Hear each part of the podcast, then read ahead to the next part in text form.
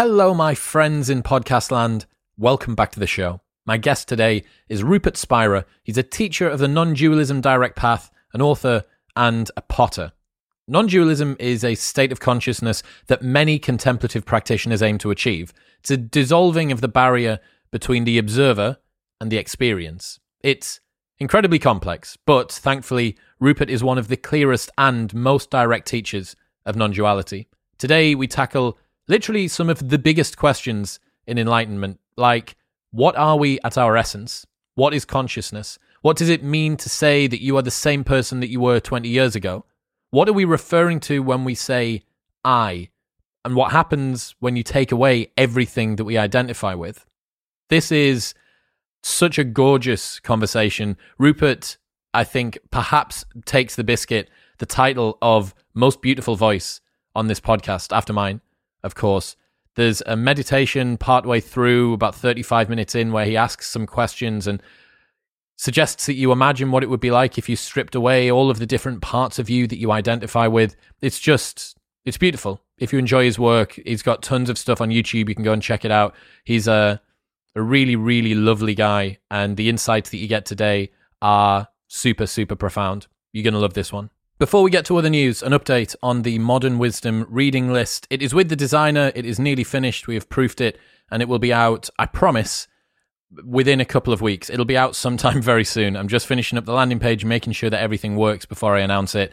This is so good. 100 books that you need to read before you die. It's got descriptions from me and my favorite takeaways, and they're all categorized. It, it's gorgeous. So get ready for that and thank me massively when it comes out. It took, it took ages. All right, quick maths. The less that your business spends on operations, on multiple systems, on delivering your product or service, the more margin you have, the more money that you keep. But with higher expenses on materials, employees, distribution, and borrowing, everything costs more. So, to reduce the costs and headaches, smart businesses are graduating to NetSuite by Oracle. NetSuite is the number one cloud financial system, bringing accounting, financial management, inventory, and HR into one platform and one source of truth. With NetSuite, you reduce IT costs because NetSuite lives in the cloud with no hardware required. You cut the cost of maintaining multiple systems because you've got one unified business management suite, and you are improving efficiency by bringing all your business processes into one platform. Over 37,000 companies have already made the move, so do the maths and see how you will profit with NetSuite. Backed by popular demand, NetSuite has extended its one of a kind flexible financing program for a few more weeks. Head to netsuite.com slash modern right now. That's netsuite.com slash modern. This episode is brought to you by Crafted London. Finding men's jewelry that doesn't suck is very difficult, and Crafted London have nailed it. They're the number one men's jewelry company worldwide. They're sweatproof, waterproof, heatproof, and gym proof. They've got custom designs in gold and silver, necklaces, chains, pendants, bracelets, rings, and earrings. If you've seen me on any of the big cinema episodes on YouTube wearing a necklace, it will always be from Crafted. I absolutely love it. It works with formal wear, casual wear, whether it's daytime or nighttime. All of their pieces are super high quality. The designs are great, and uh, I love them. That's it's all I wear. Also, they have an unlimited lifetime guarantee. So if your piece breaks for any reason at any point during the entire life of the product, they will give you a new one for free. Get a 15% discount site wide on everything by going to bit.ly slash cdwisdom and using the code MW15 at checkout. That's bit.ly slash letter C, letter D, wisdom, and MW15 at checkout. This episode is brought to you by AG1. AG1 is a daily foundational nutrition supplement that supports whole body health. Even with the best diet in the world, it is hard to make sure that you get everything that you need. And through a science driven formulation of vitamins, probiotics, and whole food sourced nutrients, AG1 delivers comprehensive support for the brain, gut, and immune system. This is why Joe Rogan and Lex Fridman and Dr. Andrew Huberman and Tim Ferriss are all massive fans. They have tried every other product out there, like I have, and this is by far the best one available. Since 2010, AG1 have improved the formula 52 times in the pursuit of making the best foundational nutrition supplement possible through high quality ingredients and rigorous standards. Also, there's a 90 day money back guarantee, so you can buy it and try it for 89 days. And if you don't like it, they'll just give you your money back. Head to drinkag1.com slash modern wisdom for that 90 day money back guarantee, a year's free supply, vitamin D, five free travel packs, and more. That's drinkag1.com slash modern wisdom. But now, it's time to learn about the nature of consciousness with Rupert Spira.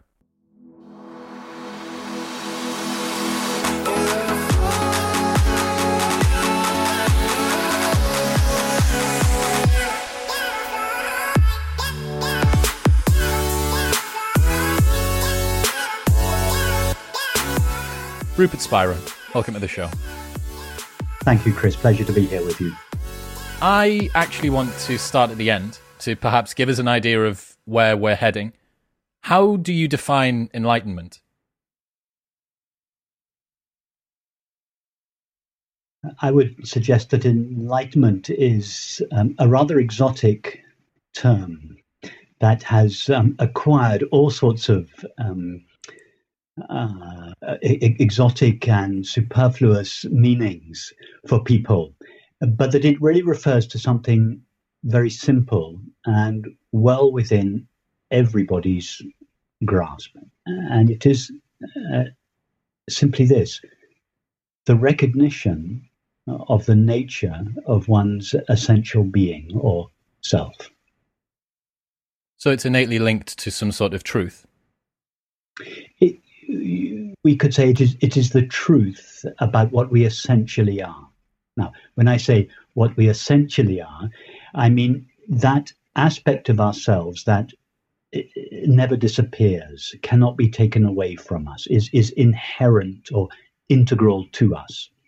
So, for instance, uh, the current conversation that you and I are having is not inherent in us. It, it started a few minutes ago and it will come to an end. It's not part of our essential being. Indeed, no thought that we have ever had is essential to us. All thoughts appear, they exist briefly, and they vanish. Likewise, our feelings, however, uh, however intimate or deep a feeling may be, it is still something that is added to us it lasts a while and then it vanishes. The same is true of any relationship or activity. So, if one were to imagine removing everything from ourself that is not essential to us, what would remain would be what I refer to as our essential irreducible self or being. The recognition of its nature is what is referred to in the religious and spiritual traditions as enlightenment or awakening.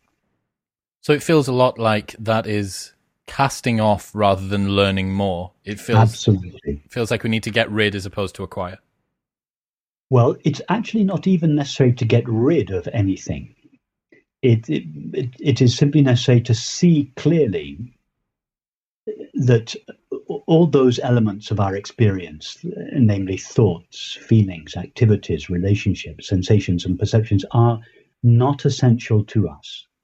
We don't actually have to get rid of them or change them or discipline them. We just have to realize they're not essential to us. The, the um, analogy that I sometimes use to illustrate this is the analogy of the, the screen and the image.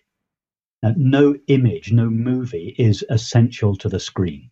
If you close down all your programs, your emails, your iPhotos, your notes, your YouTube clips, your Word documents. You close down all the programs that you have running through the day. What what, remain? What what can't you close down? You even remove your screensaver, which is not essential. It, it seems to be there always, but actually, it's not essential to the to the screen. What what remains? Just the transparent, empty screen. So yes, it's a similar process. It, it's a process of um, removing from oneself rather than adding to oneself. But it's removing presumptions. I think what you're highlighting there is the fact that these things don't necessarily need removing because they were almost never there in the first place. Yes, w- w- you're absolutely right. What we're actually removing is the belief that any of these elements of experience define or limit us.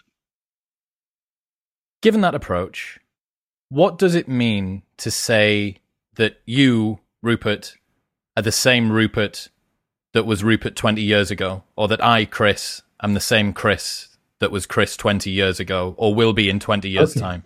Okay. Well, can we start by not going as far back as 20 years. Can we start with, let's start with two minutes. Okay. Two minutes ago, and, and we'll, we'll go to 20 years, but but let's let's start a little closer to home. So um, let me rephrase your question. What what does it mean to suggest that Chris is the same Chris now that he was two minutes ago? Well, the thoughts that you, Chris, are having now are not the same as the thoughts you were having two minutes ago.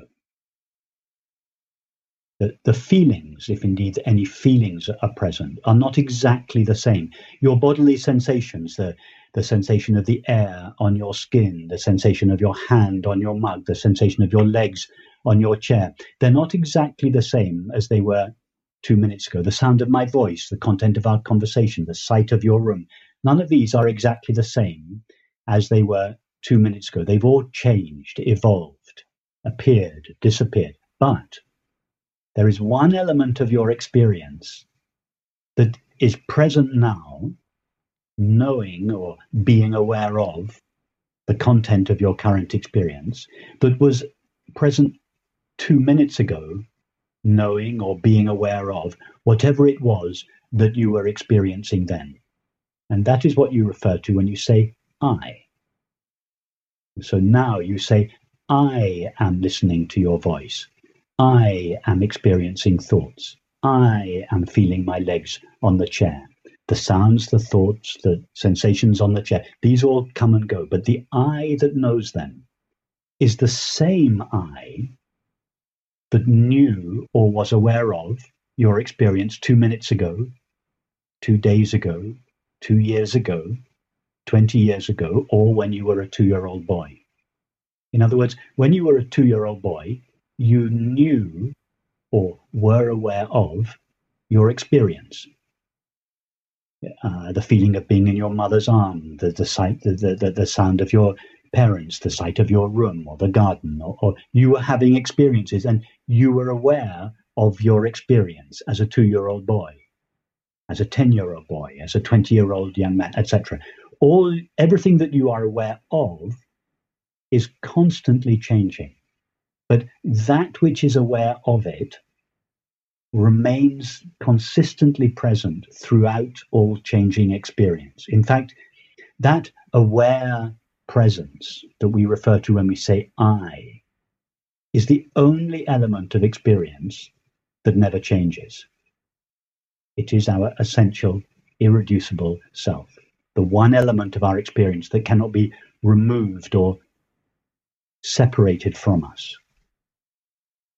Why are you pirouetting around the word awareness? Is there a reason to avoid using awareness as a word? No, um, I wasn't aware that I was oh, no. um, pirouetting around it. because uh, uh, if I,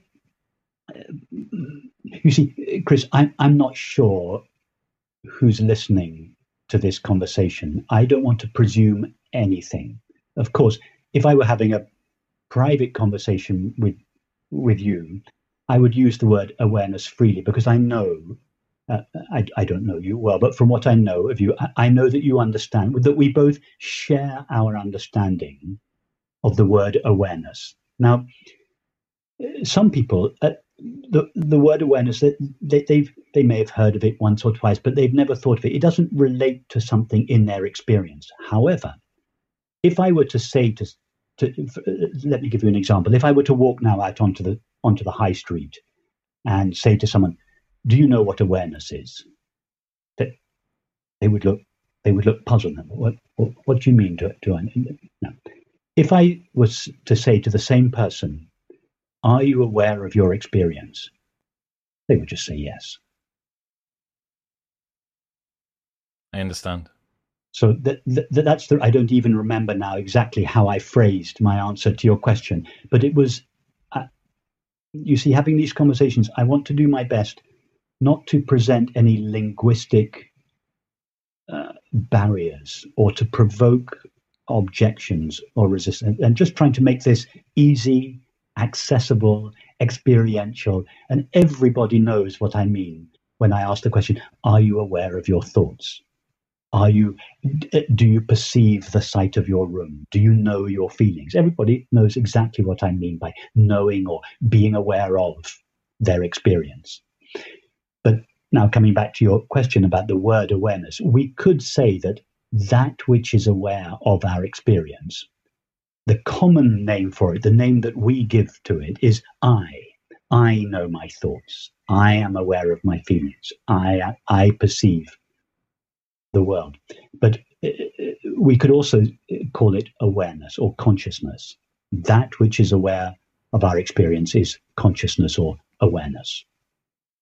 Now, the down, just one thing to add to that, the downside of saying, referring to it as uh, awareness, awareness being a noun, tends to suggest that what we are referring to, that which is aware of our experience, is some kind of an object, and that is the that is the pitfall or the downside of using the word awareness.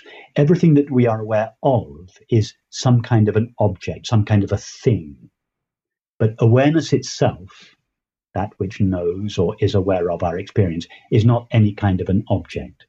So we have to understand that when we use the word awareness. We don't I don't mean to imply that it is some kind of a, a subtle thing how does what we've gone through so far relate to non dualism at large? Or if it doesn't at all, then can you give us an introduction to non dualism? Yes, it, no, it does relate to it very directly. The, the non dual understanding, or the perennial philosophy, as it's sometimes referred to, is the, is the understanding that really underlies all the world's great uh, religious, spiritual, and philosophic, philosophical traditions. And if we were to distill the non dual understanding, however it may be expressed in these different traditions, if we were to distill the essence of that understanding, we could describe it in two simple phrases. Firstly, the nature of our being or self is happiness itself. And we share our being with everyone and everything. So these, these are the two core understandings that, that really are the essence of the non dual tradition in whatever uh, cultural context that understanding has been expressed. The, the expression, of course, is very different in each case, depending on the time and the place in which it was expressed. But the understanding that was being expressed was always the same, is always the same, and it is namely that happiness is the nature of ourself or being, and that we share our being with everyone and everything.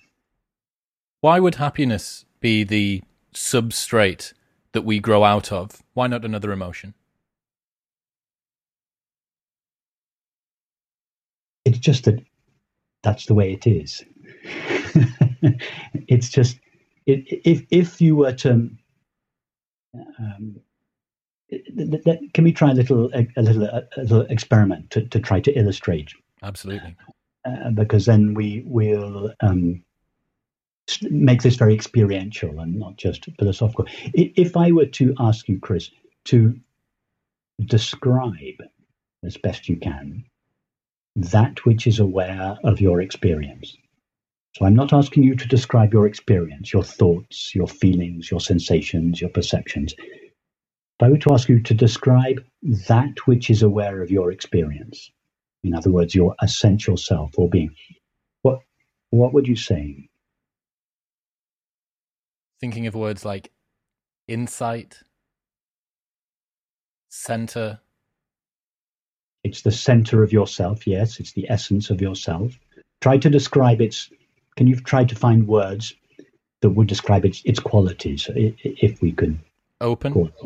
Uh, open, completely open, like a like an open space of a room, simply experience, ex, experiencing whatever appears without prejudice, impartial, uh, choiceless. Yes, completely open, without resistance. Yes. Can you say more? Like an aperture on a camera Yes. That allows you to focus in and focus out. Yes. You can focus the camera on a single object, or the camera can remain unfocused and just take in the entire visual field. The, the presence of awareness, we can focus on the content of our conversation, or we can relax our focus and simply be be aware of, of the entire spectrum of, of our experience without preference or choice. Perfect. Yes. What else? Has a texture to it. Sometimes it can feel high fidelity. Sometimes it can feel like an old VCR camera. Okay. So I suppose I would say it's changing as well. There is a there is a change to it in its nature, in the way that it feels, in the way that I experience it, at least. You see, now I think you're you're beginning to subtly describe what you are aware of. So take a step back. What is it that is aware of these changes? I keep coming back to aperture, open. It's just the openness. It's just this aware openness. So let me ask you a few more specific questions about it. Is there any agitation in it? You, now, your thoughts may be agitated. Your, your, uh, you may be in pain in your body, in which case your sense, your sensations will be uncomfortable. There may be a, a crisis on the street outside your apartment, or, but so my question is not about the agitation in what you are aware of thoughts feelings and is is there any agitation in that which is aware of your experience i would say no in the same way as a camera simply observes what it's looking at perfect the camera never gets uh, uh, never gets agitated it may be it may be watching a showing something that is agitating on the lens. Yeah, precisely. It, exactly, but the, but the lens itself is never ad, agit, agitated. What what is the common name eh, from a human perspective for the absence of agitation? Peace. Peace.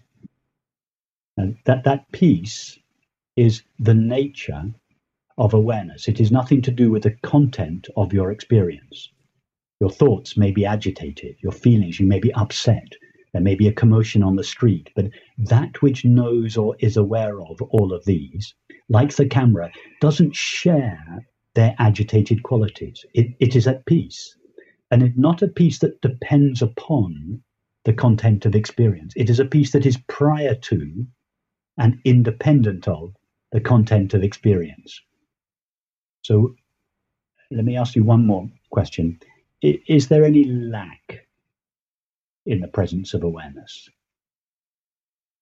There may be feelings of lack or the thought, I need something, I am lonely. I, but that which is aware of your thoughts and feelings, is there any lack in it?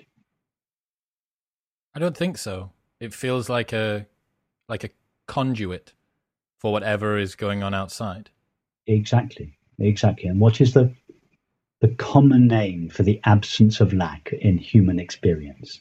Peace? Uh, uh yes, you're right. A, a little more. Um, to, give me one more word. Is it happiness? It's happiness. I knew it was one of the two. peace and happiness are, are, they're really the same. So the reason I'm saying this is because you asked me why is happiness the nature of ourselves.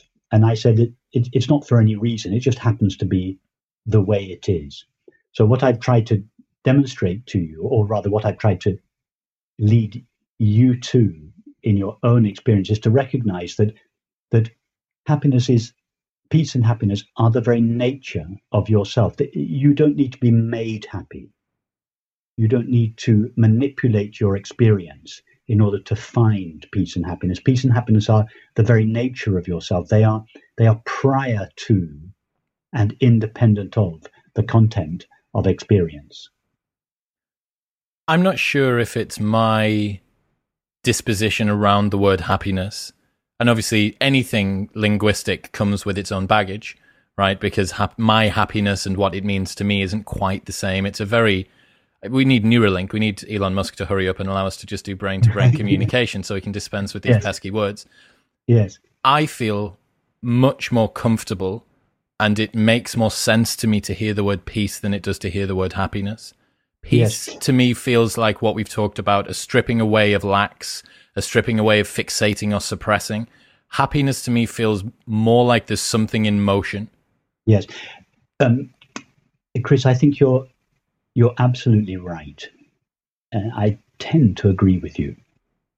Um, the reason I use the word happiness is because if we were to do a survey of all 7.8 billion people in the world and ask them, uh, what is it you want above all else? Most people would start by giving a list of um, uh, a relationship, a family, a better health, a nice house, household, you know, these kind of things. But then if we were to ask them, but, but why do you want these things?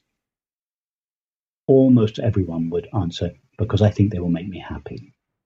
In other words, happiness is the, the thing that people want, the experience that people want above all else. Most people would, would, would conceptualize that for which they long above all else as happiness. But it could equally be peace, joy, love. These are all synonyms, really. So that, that's why I include the word peace and, and happiness. You're right that that uh, one of the downsides of using the word happiness is because of the common association that most people have with it namely that happiness is a fluctuating emotion that alternates with suffering. So, uh, um, and that is not intended. I would suggest that happiness is not not really an emotion, in the sense that that um, jealousy, hurt, uh, um, upset, anger, anxiety, fear are emotions. I would suggest that happiness is is the ever present background of all emotions. It's like the blue sky behind the clouds. It's always there. Doesn't mean to say it's always visible, because it's sometimes covered by clouds. But but the blue sky and the grey clouds don't alternate with each other. The blue sky is always there. It's sometimes seen and it is sometimes obscured. I would suggest that peace or happiness are the nature of ourself and simply by virtue of the presence that our self is always present. So peace and happiness are always present. But this doesn't mean that it's always felt. Why not? Because it is obscured by the by the grey clouds of thoughts and feelings. It's an analogy that I've been using for a long time that you are the sky and everything else is just the weather. It, it, it, exactly. The, the thoughts and feelings w- would be the weather that come and go. But what, what does this? What is the sky's attitude towards the weather? Indifference. No attitude at all. Complete indifference. The sky doesn't feel that it needs something from the weather. The sky never says, "Oh, what a beauty! It's a thank goodness it's a sunny day. I can't wait for it to stop raining." no, because the sky feels whole and complete, irrespective of what is what the weather is doing. Well, awareness is like that. It is we could call it the blue sky of awareness or the empty space of awareness. Yes. So let's use the word happiness, considering it is the uh, lexical commonality that is okay. most useful. Yeah. What do you think are the most common impediments that people have to attaining happiness? And to kind of just append onto the end of that, given that happiness in how people define it might not actually be what they're after, they may be after something closer to peace. But what are the things in your experience that get in the way of that? Whether someone conceives what they long for above all else as, as peace or happiness, I would suggest that the one thing that gets in the way of their recognition of it as the very nature of themselves is the belief that it can be acquired via objective experience. In other words, in order to be happy, I need to change something about the content of my current experience. My health needs to improve. My financial situation needs to improve. My relationship needs to improve. My finances need something needs to be changed. I need something, something objective, uh, um, an object, a substance, an activity, a state of mind, a relationship. I need something, and when I get that, whatever it is, then I will be happy. That this uh, uh, this belief, which we have um, inherited from our culture, and which is almost continually reinforced by our culture, is the main impediment to the recognition that happiness is the, the nature of our being and, and is available to all people at all times. I've been reading a Jed McKenna book recently. I was introduced to him by a friend, and I've been very, very impressed. If anyone that's listening wants to read it, uh, Enlightenment: The Damnedest Thing, I think is the first one in his in his series, and he talks about releasing the tiller on that. So the tiller being the handle that steers the boat. He talks ha- about how a lot of people grip very, very tightly onto this tiller in a desperate attempt to try and steer themselves.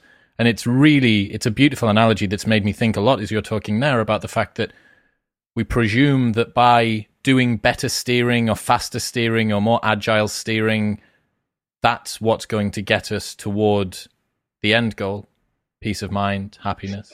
That's true, but but that belief that, that we might steer the boat a bit more carefully, a bit more efficiently, a bit, that belief is it's not the fundamental belief. There is a, a belief that underlies that, namely that when I acquire a certain experience in the future, then I will be happy. That's the fundamental mistake. And holding the tiller is the route uh, to achieving the, the, thing. Holding the tiller yes. is, is, the route, and I may think I do it more if I do it more efficiently, if I if I hold it tighter, if I uh, so that that, that is a, a, secondary belief that, that I'll get to this future happiness quicker if I just improve my technique of getting there, gripping the tiller more strongly. But but the, the fundamental belief, the primary belief, is that happiness, peace, and happiness are dependent on the content of experience. That belief is a recipe for disappointment and suffering. Does this mean that there is no such objective better state or worse state for somebody to be in? Surely oh, suffering oh, and illness and. Not at all. Not at all.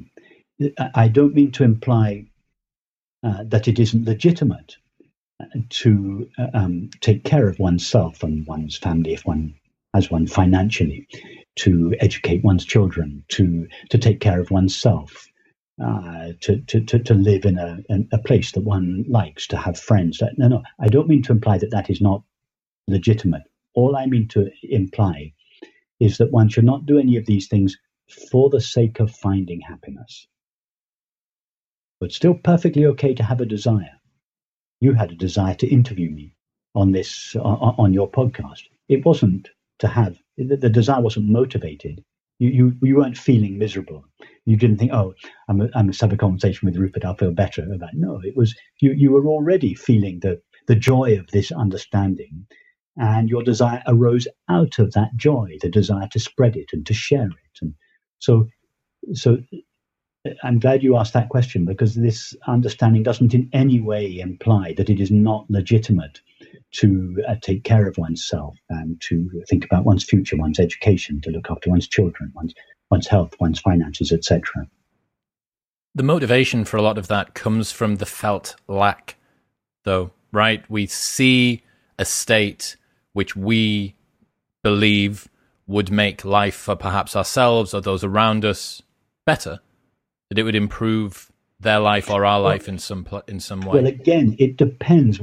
does the desire uh, to um, does the desire that arises does it arise on behalf of a sense of lack, or, for instance, does it arise on behalf of the um, the safety and the well-being of the body?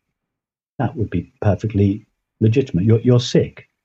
You don't just say, "Oh, I'm sick. My happiness is not dependent on the state of my body. I'm not going to do anything about it. No, it's true. Your happiness is not dependent on the state of your body, but it's still appropriate to take care of your body, to to to, to feed it, or, or, or your your child if you have a child, or someone who's in, in your care.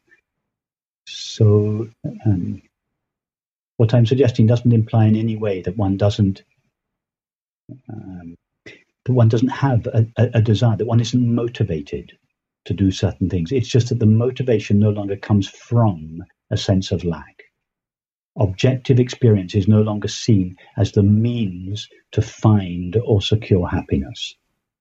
I guess this means that we need to be very careful about what desires we have and where they come from. Exactly, exactly. But the only, all that's important is to be aware of desires that come from a sense of lack. There are many other reasons that a desire may arise. Uh, a desire may arise, as I just said, on the on behalf of the safety or the well-being of the body. Uh, it, a desire may arise from a feeling of happiness, from a feeling of love. You may you may be feeling uh, at peace, uh, uh, totally fulfilled. You may call a friend and ask them round for dinner, not because you think your friend is going to make you happy, because you're already feeling fulfilled. You just want to share that with your friend, go go or go for a walk, or, or uh, your desire to to have this conversation didn't arise out of a, a sense of lack. It arose uh, on behalf of your love of truth. That's another reason, uh, um, motive for desires to arise, to to explore, or express, or to share, or to celebrate truth or reality. That's another legitimate um, motive for a, a, desire, an impulse to do something that doesn't come from the sense of lack. There's only one type of desire that that um, diminishes and uh, as a result of this understanding, namely the desire that comes from a feeling of lack and the belief that the object, the substance, the state, the relationship that is acquired will provide happiness for us. That's the only type of desire, or as the only motive of our desire that falls away in the face of this understanding. I've got the words gap and fear in my mind as you're talking about that. Um, gap comes from a concept by Ben Hardy where he discusses the difference between gap and gain. So he says a lot of the time, people, when they're driven to do something, they look at a thing that they want they net off the difference, they subtract the difference and find that there is a gap between them and it, as opposed to the inverse, which would be this is something that would be great for me to do. I am compelled, I'm pushed forward as opposed to pulled along. And that's the gain. And then fear, I think, I, I keep on talking about it. I'm so adamant that many of the people that are driven to do great things in the world are doing them out of a fear of insufficiency that if I build the next business, create the next product, get the next million subscribers, whatever it might be, this will fill the hole in me. I am not worthy of love or compassion or care or companionship yes. as yes. I am. And with this, that fear can be dispelled. And and and of course, as as we as we well know, uh, um, getting the next uh, million or acquiring whatever it was we were we, we were striving towards does not give us the happiness we long for. That the feeling of emptiness is possibly briefly eclipsed but, but by the, the acquisition of the million dollars, the, the whatever it is. But sooner or later, and usually sooner rather than later, the, the old feeling of lack, the void, the empty feeling comes back up. And now, next time round, you need a stronger dose of whatever it was. A- another million won't suffice. It's got to be 10 million. it, it's, it, or, or, if it's a substance or an object or a, you tend to need uh, more of it to to give you that same fleeting sense of happiness and and it, that that fleeting happiness it, it, it, lasts for less and less time before the old sense of lack comes up. And sooner or later, one gets to a stage where one feels, I've explored everything. Nothing I found in my life has given me the lasting peace and happiness for which I long. I've tried everything. And that is um, either a moment of despair for people because there's nowhere else to turn, and this often precipitates despair or depression. But in others, it can precipitate either spontaneously or at the suggestion of a friend or reading a book or watching a YouTube clip. It can trigger this intuition that they have been looking for happiness in the wrong place. And there can be this, as a result, there can be a, a spontaneous turning around. By turning around, I mean a turning around of the mind away from the content of experience. And we begin to investigate what, who, who I really am prior to my thoughts, feelings, sensations, or perceptions. And this is the This is the um, the beginning of the path that leads to the recognition of our true nature and its innate peace and happiness. Do we have an ex- experiment that we might be able to do to help identify what we are at center or identify our awareness in that way? Yes, we could. Um, we could imagine gradually uh, removing from ourself everything that is temporary or objective in our experience. So just uh, imagine removing your thoughts and then remove your feelings because all, no feeling is permanent, they all come and go. Remove your memories. Remove your aspirations, your hopes. Remove your relationships. However close they may be, no relationship is permanent. It cannot be essentially what we are. So imagine removing your relationship. Remove your activities, whatever activities you may be engaged in. No activity is permanent. Remove the sensations of your body. All sensations come and go. So it is, I sometimes liken it to a process of undressing. We are not taking off our clothes, we are taking off the layers of experience that are not essential to us. But, and just as when we get undressed at night, but we reach a stage where we can't take anything else off. It's just our naked body. In this experiment, it's exactly the same. We get to a stage where we can't take off any more layers of experience. We have in our imagination removed from ourselves everything that can be removed. What remains? Just naked, aware being. And in that one, there is no agitation and no lack. That is the happiness that everybody looks for nearly always through the acquisition of some kind of objective experience. How does this relate to the non dual part of the terminology? Does this mean that we are in the world and of the world? Okay. The, the, the, when I first uh, offered a definition of non duality, I suggested it had uh, two parts to the understanding. The first, happiness is the nature of our being, and that is the, the, that's where we've our conversation has been um, centered um, up till now. The second aspect, which is more specifically, which uh, from which the, the term non-duality comes more specifically, is the understanding that we share our being with everyone and everything. In other words, what we essentially are is the same as what everyone and everything essentially is. In other words, there aren't two separate, independent realities or entities in existence mind and matter, self and other, God and world. There is a single, uh, indivisible, infinite reality from which everyone and everything derives its apparently independent existence.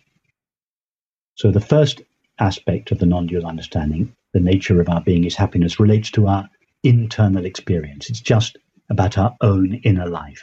The second aspect of the non-dual understanding relates to our relationship with others and the world. And it is from this second aspect that the term non-duality comes. That there is a single reality. Uh, it appears as if there are 10,000 things, but that, that is an appearance of a single reality. Just as when you look at a, uh, you watch a football match on the screen, you it, you seem to be seeing ten thousand people in the crowd, but really you're looking at one screen. The ten thousand people are an appearance of the single screen. And this, in other words, the screen is the reality of the apparent 10,000 people. So I would suggest that uh, beneath or behind the appearance of multiplicity and diversity, there is a single unified reality or whole. It's not really behind or beneath. When I say it's behind or beneath, that is a, a concession to, be, to, to the belief that the appearance of things are independent of this underlying reality.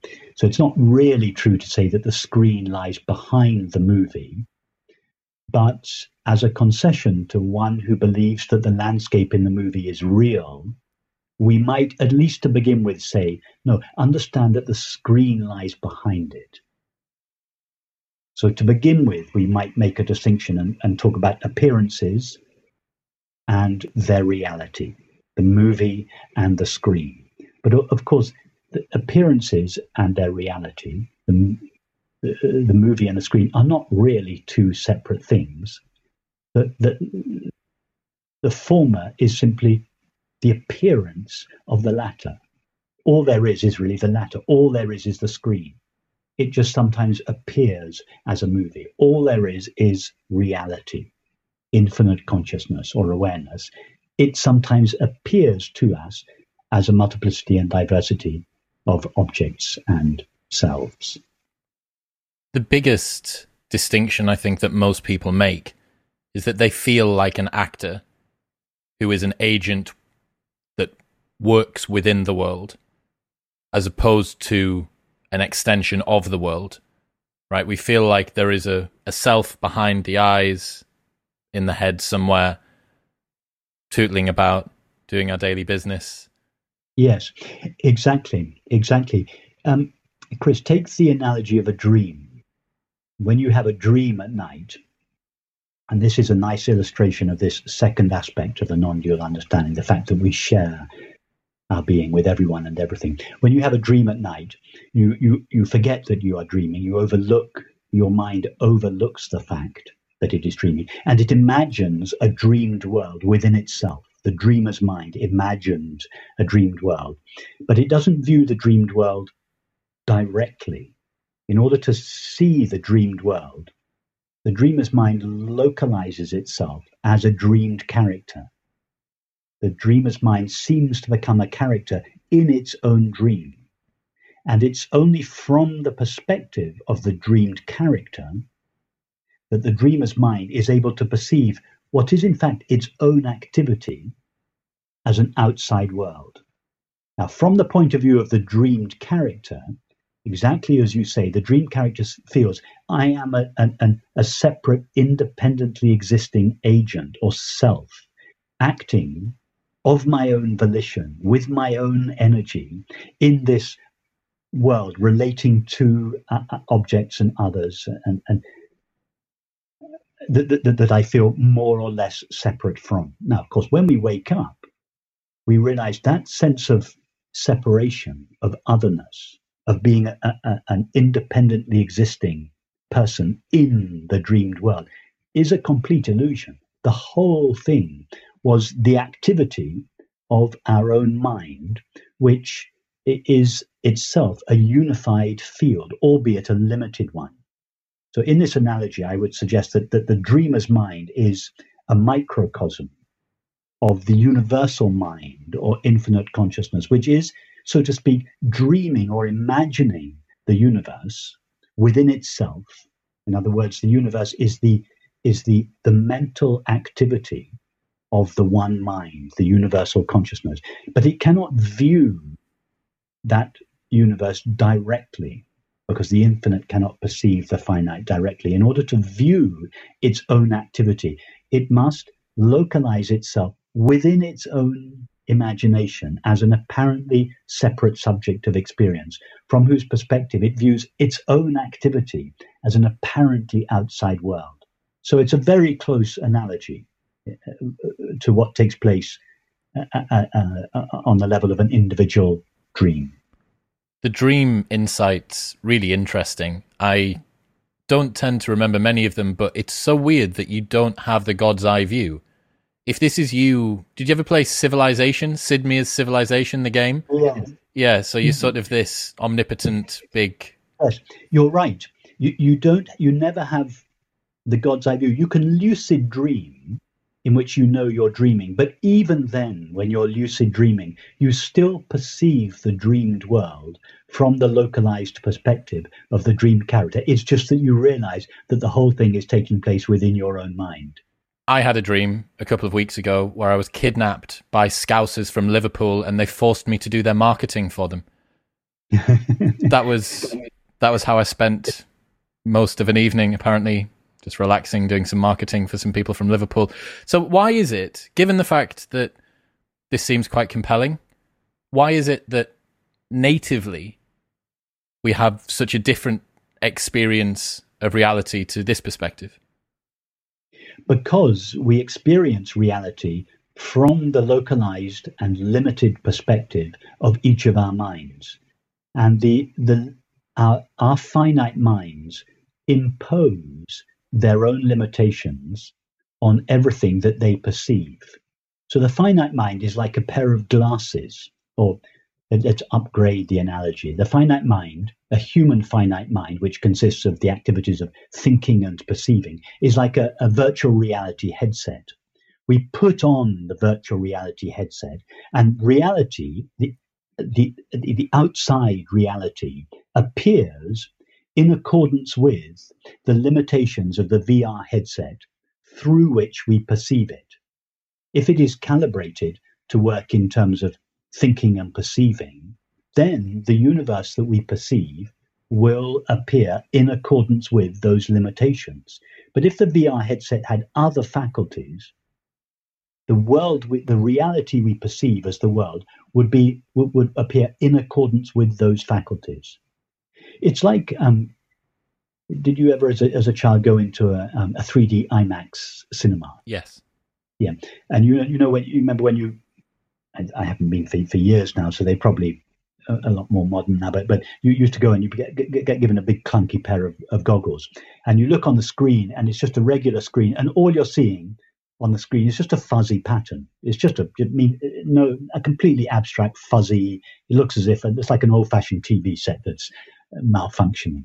Then you put on your glasses, and suddenly you're immersed in an ocean in which there are fishes swimming all around you. So the, the, the, the, VR goggles that you have put on renders what is actually a two dimensional screen as a three dimensional environment. And you don't feel that you're viewing the two dimensional screen from the outside. One feels that one is view- participating in the three dimensional reality, the ocean or whatever it is, from the inside.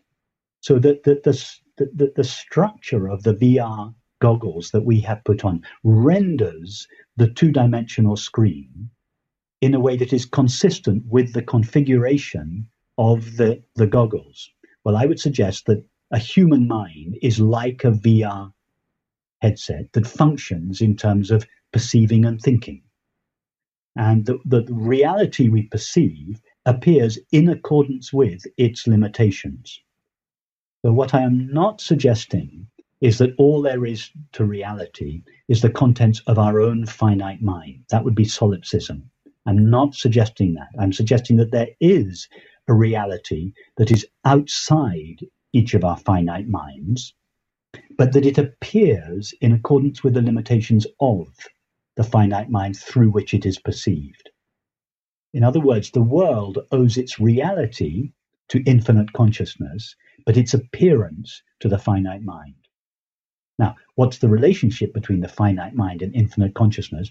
The finite mind is simply a localization, or rather, an apparent localization of infinite consciousness, just like the dreamed character is an apparent localization of the dreamer's mind.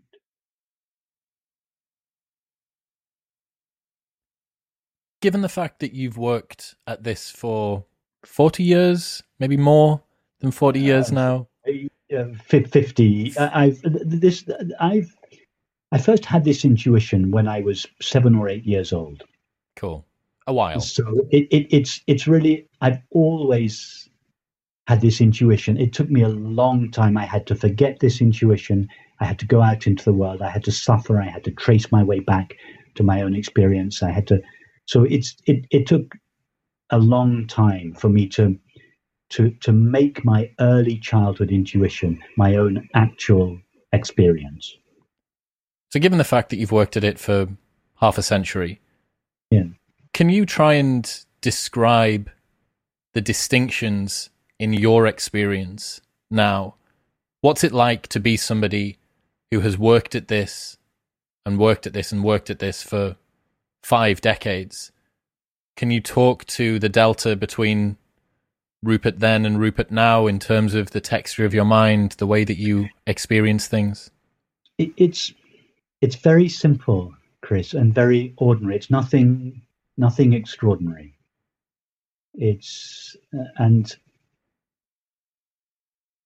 the, really the, the, the, two differences from the Rupert then and the, and the Rupert now are two differences that, that I could um, speak of in two in terms of these two aspects of the non-dual understanding. The first is that I have understood clearly that the peace and happiness that I love cannot be derived from objective experience. So I have ceased looking for happiness in objective experience. It is clear to me that happiness, peace, that which I love above all else, is the very nature of myself. So if that innate peace and happiness are eclipsed or veiled uh, at any stage in my life, the impulse to find it again through objective experience no longer rises. I just go straight back to my being. That's the one one thing. And the second thing, and this is something that that deepens.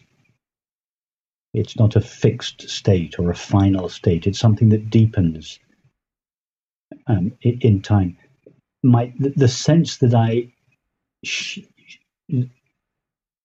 that I share my being with everyone and everything increases. The, the, the, the common the, the common um, way we express this felt sense of our shared being in relation to people and animals is, is, is uh, called love, and in relation to objects and nature, it's called beauty. That's what the experiences of love and beauty are the collapse of the felt sense of separation. So there is this progressive dissolving of any sense of separation between myself, not just and people, but my people, animals, objects. So the, in other words, another way of saying that would be that the appearance of multiplicity and diversity becomes, as it were, increasingly transparent. It, it is progressively losing its power to veil its reality. And as a result, our shared reality, the reality we share with everyone and everything, uh, shines through appearances more and more strongly. Does this lead you open to feeling other people's suffering more than you would have done previously? Uh, it does, Chris. Yes, the extent to which we are empty of the suffering that attends the belief in separation so we become more and more sensitive to other people's suffering. If we're if we're consumed with our own suffering, another way of saying this, if we're consumed with our own personal suffering, there's not much room to be empathetic towards somebody else's, and we only feel somebody else's suffering if it, if it's expressed in in very bold, strong terms. We wouldn't be sensitive to the to, to the uh, slightest, the, the smaller degrees of suffering that many people have. But to the extent that we are empty of our own suffering, so we are sympathetic or empathetic to uh, the suffering of others, yes. Do you find that challenging?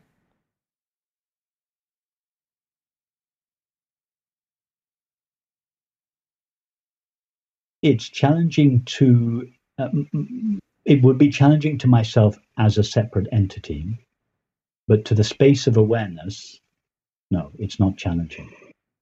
So it depends where I locate myself at the moment I experience.